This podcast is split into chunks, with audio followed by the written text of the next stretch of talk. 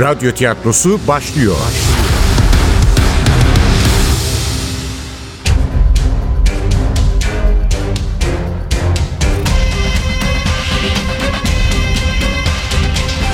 Sultanı Öldürmek 43. Bölüm.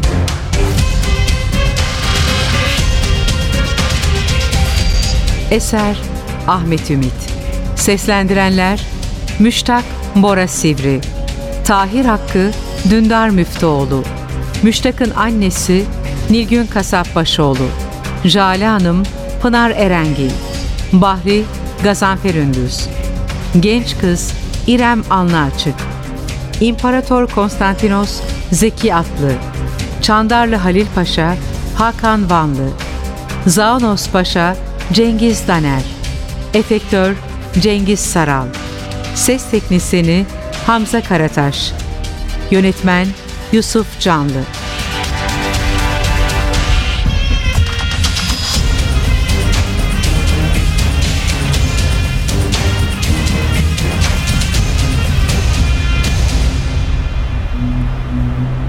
Koyun can derdinde, kasap mal derdinde. Peki halk? Şehir kuşatılınca kaçmak istemediler mi? Nereye kaçacaklar? 1000 yıllık şehirlerini bırakıp gitmek kolay mı? Öte yandan hala umutlarını yitirmemişlerdi.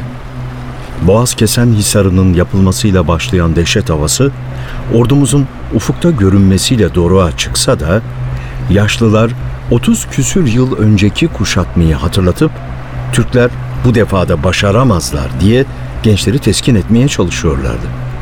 Ancak surların önünde uzanan o uçsuz bucaksız insan seliyle karşılaşanlar, kalabalıktan yükselen nakkare, zurna seslerini duyanlar, savaş naralarıyla irkilenler, gece çadırların önünde yakılan ateşlerin gökyüzündeki yıldızlardan daha fazla olduğunu görenler, felaketin kaçınılmaz olduğunu anlayarak Tanrı'nın sonsuz gücüne sığınıyorlar, son bir umutla kentin koruyucusu kutsal bakireden kurtuluşlarını muştulayacak ilahi bir işaret bekliyorlardı.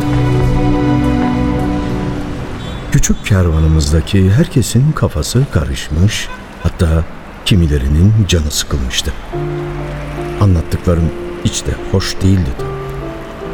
Kim yenilenin yerinde olmak ister ki?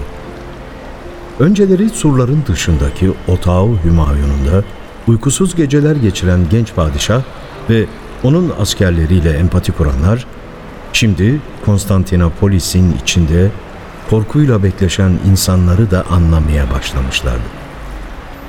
Halbuki sur dışında 54 gün boyunca yağmur çamur demeden çekilen bunca zahmete, verilen onca şehide rağmen sonunda hikaye mutlu bitecek, bizimkiler şehri ele geçireceklerdi. Onca çaba, onca acı, dökülen onca kan boşa gitmemiş olacaktı. Oysa bu meczup tarihçi onlara başka bir hakikati göstermiş, surun öte yakasındakilerin halini aktarmıştı. Ne gerekliydi sanki bu? Çok merhametli bir çocuktur bu bizim Müştak. Merhameti batsın. Başıma gelmedik iş kalmadı bu hastalıklı duygu yüzünden. Hayatımı bile tehlikeye attım. Hayır, ben değil, Nüset. Üstelik hayatını tehlikeye atmakla kalmadı, kaybetti. Ama merhameti değil, hırsı yüzünden. Çünkü hiç de başkalarını düşünen biri değildi Nüset. Belki de haklıydı. Başkaları için üzülmek, ötekine merhamet duymak, onların acısını paylaşmaya kalkmak hem seni hem de etrafındakileri mutsuz ediyordu. Baksanıza şu insanların haline. Ne güzel hazırlamışlardı kendilerini zafere. Fakat sonra benim gibi bir tarihçi müsveddesi çıkıyor, ağızlarının tadını kaçırıyordu. Evet, tarihçi müsveddesi.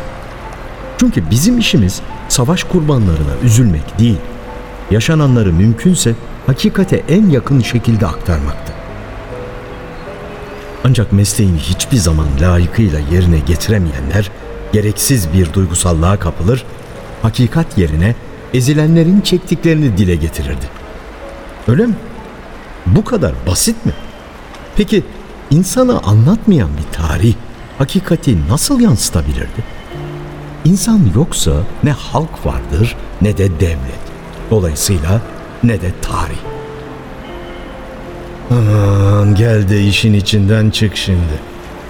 Karmaşık meseleler, kadim tartışma konuları, hiçbir sonuca varmayacak önermeler. Üstelik bilinçli olarak da yapmamıştım ki bunu. Benim doğal halim buydu. Böyle görüyordum tarihi. Çoğu zaman yenilenlerin gözünde. Sakat bir bakış açısı belki. Asıl tuhafı Tahir Hakkı'nın da bu duruma itiraz etmeyişiydi. Başka bir zaman olsa arkadaşı Bahri'den çok daha önce müdahale ederdi sözlerime. Elbette onun kadar sert bir üslupla değil. Daha ustaca, daha etkileyici sözlerle.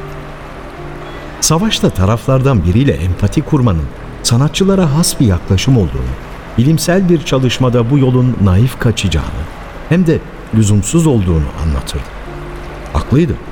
Sadece yenenlere değil, yenilenlere duyduğunuz yakınlık da bizi objektif davranmaktan alıkoyabilir, ortaya gerçeklerden uzak bir tarih algısı çıkabilirdi. Ama bunu bile önemsememişti bizim kılı kırk yaran profesör. Çünkü vicdan azabı duyuyordu. İsteyerek ya da istemeyerek Nusret'in ölümüne sebebiyet vermiş olmaktan korkuyordu. Belki de şu geziyi bir an önce bitirsek de gidip Çetin'le konuşsam diye geçiriyordu aklını. Kuşatma boyunca 4 büyük yürüyüş düzenledi bizimkiler surlara. İlk akın Nisan ayının 18'inde gerçekleşti. Kuşatmanın 12. gününde. Günlerdir süren top ateşi savunmacılara epeyce zarar vermiş, onlarca askerin yaralanmasına ve ölümüne neden olmuştu. Daha da önemlisi, geçit vermez dağlar gibi dikilen surları delik deşik etmişti. Ama savunmacılar da boş durmuyor, dişlerini tırnaklarına takmış, yıkılan duvarları, burçları tuğlalarla örmeye, yapamıyorlarsa kum torbalarıyla takviye etmeye, o da olmasa ağaç gövdeleriyle, çalı çırpıyla kapatmaya çalışıyorlardı. Genç padişah artık vaktin geldiğine inanıyor, askerlerle surlara yapılacak bu ilk yürüyüşün hem kendi gücünü hem de düşmanın direncini ortaya koyacağını düşünüyordu. Saldırı zifiri karanlıkta gerçekleştirildi. Sessizce hendeklere sokulan Yeniçeriler surlara yeteri kadar yaklaştıklarına kanaat getirince ellerindeki meşaleleri yakıp davul zurna sesleri eşliğinde tekbir getirerek düşman siperlerine saldırdılar. Ucu kancalı ipleri yıkılmış surların üzerine savurarak, seyyar merdivenlerini duvarların üzerine dayayarak düşman hatlarını aşmaya çalıştılar. Gerçekten cesurca bir çabaydı. Surdakiler biraz geç de olsa saldırının farkına varmış, ok, mızrak, kılıç, ellerinde ne varsa can havliyle karşı koymaya başlamışlardı.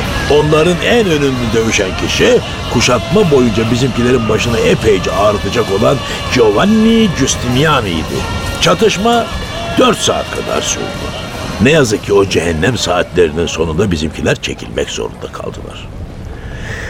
Şüphe yok ki Sultan Mehmet bu ilk saldırıyla kenti alacağını düşünmüyordu. Yine de geri çekilmek canını sıkmıştı. Ne yazık ki tatsız olaylar peş peşe gelecek. 2 gün sonra, yani ayın 20'sinde daha önce anlattığımız deniz yenilgisini de yaşayacaktı. Ama yılmak nedir bilmeyen genç sultan boyun eğmeyecek, 22 Nisan'da Haliç'e girerek düşmanın moralini yerle bir edecekti. Öğrencilerinin dersi dinleyip dinlemediklerini kontrol eden bir öğretmen gibi dikkatle süzdü kalabalığı. Neden bahsettiğimi anladınız? Anladık. Gemilerin karadan yürütülmesi. Peki, Haliç'teki gemi savaşı hangi gün olmuştu? Hani bize baskına gelen kadırgayı batırdığımız şu çatışma. 28 Nisan'da batırdığımız geminin kaptanı da Giacomo Coco'ydu. Evet Jale Hanım, doğru. Gemisiyle birlikte sulara gömülen kaptanın adı Giacomo Coco'ydu. İşte bu olay Doğu Roma cephesinde gerilime yol açtı. Öyle değil mi Müştak? Ayaklarımı usulca yere vurarak ısınmaya çalışırken yakalamıştı beni. Evet. Tahir hocamızın da aktardığı gibi Latinler ani bir pusuyla Haliç'teki gemilerimizi yakmak istiyorlardı. Saatlerce tartışarak inceden inceye yaptıkları bu plan elbette büyük bir gizlilik taşıyordu. Daha doğrusu onlar öyle zannediyordu. Osmanlı'nın cevval padişahı daha ilk toplantıdan itibaren pusudan haberdardı. O dönemde de istihbarat çok önemliydi ve casusların getirdiği haberler kese kese altın değerindeydi. Ve elbette Konstantinopolis'te bizimkilerin çok sayıda casusu vardı. Saldırıdan haberdar olan Sultan Mehmed Han, duyduklarını kimseye söylemeden tam bir gizlilik içerisinde gerekli hazırlıkları yaparak düşmanı beklemeye başladı.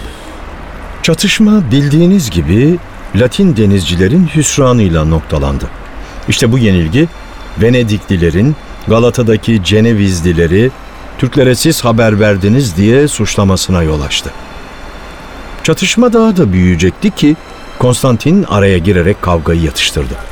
Ama kuşatma boyunca gerek Konstantinopolislilerle Latinler, gerekse Venediklilerle Cenevizliler sürtüşmeyi hiçbir zaman bırakmadılar. İyi de ettiler. Keşke aralarındaki anlaşmazlık daha da büyüseydi de direnişleri bir an önce kırılsaydı ama olmadı.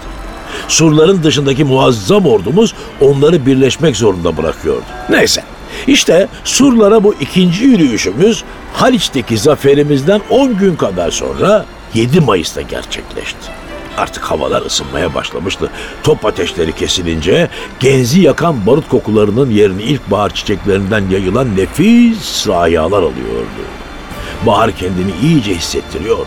İnsanlarda savaşma hırsı değil, aşk arzusu uyandıran o ılık gecelerden birinde bizimkiler ikinci kez surlara atıldılar. Surlar derken özellikle Edirnekapı ile Topkapı arasındaki bölgeden söz ediyorum. Savunmacıların hiç beklemediği bir anda gün batmak üzereyken başlayan bu ani saldırıya 30 bin civarında askerin katıldığı söylenir. Askerler kancalı ipler, merdivenler, koçbaşlarıyla birlikte ölümüne surlara doğru aktılar. Yağmur gibi yağan okların, güllelerin, taşların, Rum ateşlerinin altında kalkanlarını siper yaparak kente girmeye uğraştılar. Saatlerce süren bu zorlu çaba, bu kanlı kalkışma, bu cesaret gösterisi ne yazık ki yine sonuçsuz kaldı. Ama yılmak yoktu. Ertesi gün toplarımız eskisinden daha güçlü ve aralıksız olarak patlamaya başladı.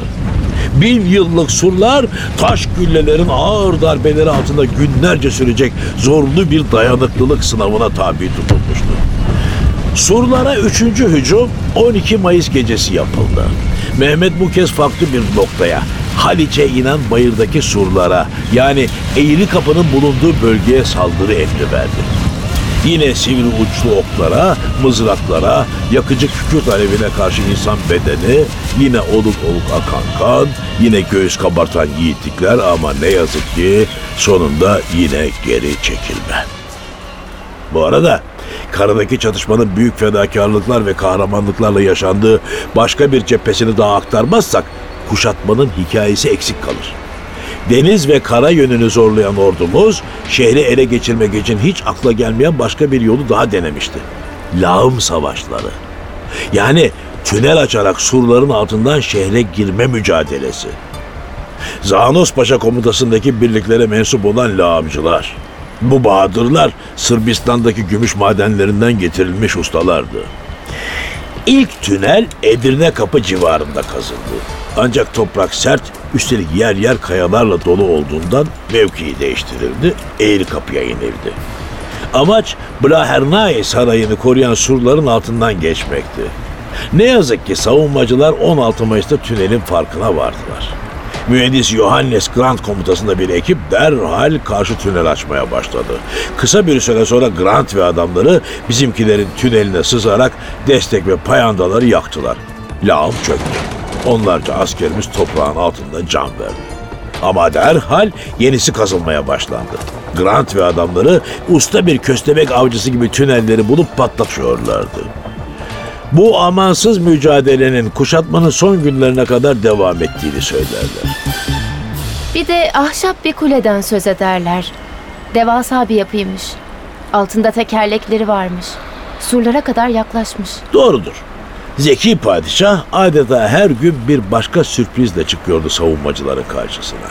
18 Mayıs sabahı surların önünde bu görkemli kuleyi gören Konstantinopolisliler korkuyla titremişlerdi. Çünkü bu muhteşem yapı sadece bir gecede inşa edilmişti. Ahşap bir iskelenin üzerinde yükseliyordu. Çevresi kat kat manda ve deve derisiyle örtülüydü. En üstünde geniş bir teras vardı. Savaşçılar bu terasa bir merdivenle ulaşıyorlardı. Eğer kule surlara yaklaşırsa bu savunmacıların sonu olabilirdi. 18 Mayıs günü bizimkiler savaşarak kuleyi surların yakınına sokmaya çalıştılar. Bir yandan önlerindeki hendekleri düzleyerek kulenin geçebileceği yolu döşüyorlar, bir yandan da adım adım şehre yaklaşıyorlardı. Durumun vahametini anlayan surlardaki savaşçılar Osmanlı cengaverlerine karşı koymak için cansiperane savaşıyorlardı. Çabalarının sonuçsuz olduğunu söylemekte güç. Bizimkiler o gün de surlara ulaşamadılar, umut ertesi güne kalmıştı. Ama o gece korkunç bir şey oldu. Savunmacılar barut dolu fıçılarla kulemizi ateşe vermeyi başardılar. O muazzam kule içindeki askerlerle birlikte gecenin karanlığında cayır cayır yanmaya başladı. Bir kez daha hüsrana uğramıştık. Yahu Tahir, şimdi yine kızacaksın ama seni duyan da hezimete uğradığımızı sanır. Ne bu yahu? Hep mağlubiyet, hep mağlubiyet. Nasıl aldık öyleyse biz bu şehri? Merak etme Bahri. İstanbul'u sonunda alacağız. Azıcık daha sıkıver dişini. Nasıl ki alınan yenilgiler bugün bile bizim asabımızı bozuyorsa o sıcak çatışma anında duygular çok daha fazla keskinleşiyor, insanlar çok daha hassas oluyorlardı. Öyle ki askerler arasından çatlak sesler çıkmaya başlamış, bir takım art niyetli kişiler bu şehir büyülü, Konstantiniye fethedilemez söylentileri yaymaya başlamıştı. Tam 7 haftadır olduğu yerde çakılıp kalan, surlara defalarca kahramanca saldırdığı halde hiçbir olumlu netice alamayan ordunun bu söylentilerden etkilenmediğini düşünmek saflık olur. Olan bitenden anında haberdar olan kulağa delik sultan yeni bir taktik denedi. İmparatora bir elçi göndererek daha fazla kan dökmenin anlamsız olduğunu, şehri teslim etmeleri halinde hiç kimsenin canına ve malına zarar gelmeyeceğini bildirdi ama imparatorun cevabı da kat'iydi. Konstantinopolis'i teslim etmek ne benim ne de başka birinin yetkisi dahilindedir. Teslim edebileceğimiz bir şey varsa o da bu şehre adadığımız canımızdır. O günlerde Otau Hümayun'a Macaristan'dan yabancı bir konuk gelmişti efendim. Yeni kralları Vladislav'ın tahta çıkışının haberini getiren Macar elçisi. Padişahın huzuruna varan bu adam Sadrazam Çandarlı Halil ile görüşerek Konstantinopolis kuşatmasına son verilmesini istemiş, aksi takdirde şehirdekileri desteklemek zorunda kalacaklarını belirtmişti. Hakikati mi dile getiriyordu, blöf mü yapıyordu? Osmanlı Devleti ricali bunu anlamaya çalışa dursun. 30 kadırgadan oluşan bir papalık donanmasının şehre yaklaştığı haberi ordu saflarında hızla yayılmaya başladı. Durum kritikti. Genç padişah derhal harp meclisini topladı. Sadece vezirlerin değil, önemli komutanlarının ve din alimlerinin de katıldığı bir toplantıydı bu. Başından beri kuşatmaya karşı çıkan Çandarlı'nın sesi artık daha da gür çıkıyordu. Derhal kuşatmayı kaldıralım. Yoksa arkadan Macarlar, denizden papalık donanması ve önden de Konstantinopolis kuvvetleri arasında kalarak ağır bir hezimete uğrayabiliriz. Gergin bir toplantıydı. Osmanlı'nın 7. Padişahı Mehmet'in ve Konstantinopolis'in kaderini belirleyecek bir toplantı. Sadrazamın söyledikleri mantıklıydı. 50 gündür süren kuşatmada önemli bir başarı elde edilememişti. Bundan sonra edilebileceği de şüpheliydi. Mehmet gözlerini bir noktaya dikmiş sessizce dinliyordu. 4 kuşaktır Osmanlı'yı yöneten Çandarlı ailesinin belki de en tecrübeli sadrazamının konuşmasını. Sözler birbirine eklendikçe yüzü kireç gibi beyazlaşıyor. Belki de sadrazamın bundan 7 yıl önce kendisini kalleşçe tahttan indirmesini düşünüyordu. Alt dudağını ağzının içine almış, bakışlarını gizliyordu çünkü içinde kopan fırtınayı kimsenin bilmesini istemiyordu. Çandarlı Halil'in sözleri tükenince derin bir suskunluk çöktü meclise. Yılgınlık, pişmanlık yoksa vazgeçiş mi? İşte tam o belirsizlik anında söz aldı Zağanos Paşa. Savaş meydanında yorulmuş gövdesini dimdik tutmaya çalışıyor, bahar güneşinin esmerleştirdiği teninde gözleri keskin 2 bıçak gibi alev alev yanıyordu. Sadrazamın büyük bir yanılgı içinde olduğunu dile getirerek başladı konuşmasına. Kuşatmayı kaldırmayı düşünmenin utanç verici olduğunu söyledi. Konstantiniye ağır yaralı. Savunmacılar ümitlerini kaybetmek üzere. zafer sadece birkaç hamle uzakta. Macarların üzerimize ordu yollayacağıysa kocaman bir yalan. Papalık donanmasının denizde olduğu boş bir safsata. Düşmanlarımız asla birlik olamaz. Çünkü onlar için din bu şehirden daha önemli. Konstantiniye oklanmış avımızdır devlet. Surların ardında yaralanmış öylece sizi bekler. Bu güzel ceylanı bırakıp giderseniz sizin yaraladığınız mübarek avı başkaları alır. Yazık olur.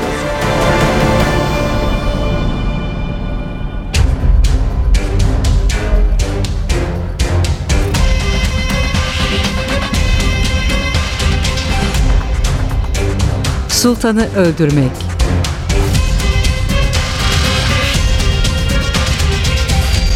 Eser Ahmet Ümit. Seslendirenler Müştak, Bora Sivri, Tahir Hakkı, Dündar Müftüoğlu, Müştak'ın annesi Nilgün Kasapbaşıoğlu, Jale Hanım, Pınar Erengil, Bahri, Gazanfer Ündüz, Genç Kız İrem Alnaçık, İmparator Konstantinos Zeki Atlı, Çandarlı Halil Paşa Hakan Vanlı, Zağanos Paşa Cengiz Daner, Efektör Cengiz Saral, Ses Teknisini Hamza Karataş, Yönetmen Yusuf Canlı.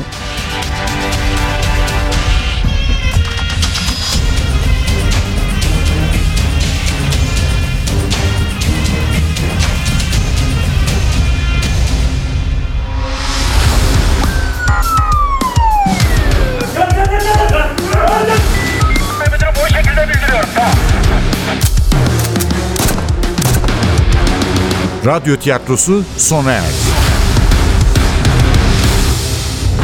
Radyo tiyatrosu her cumartesi 11.30'da NTV Radyo'da. Kaçıranlar ve tekrar dinlemek isteyenler içinse ntvradyo.com.tr'deki podcast sayfamızda.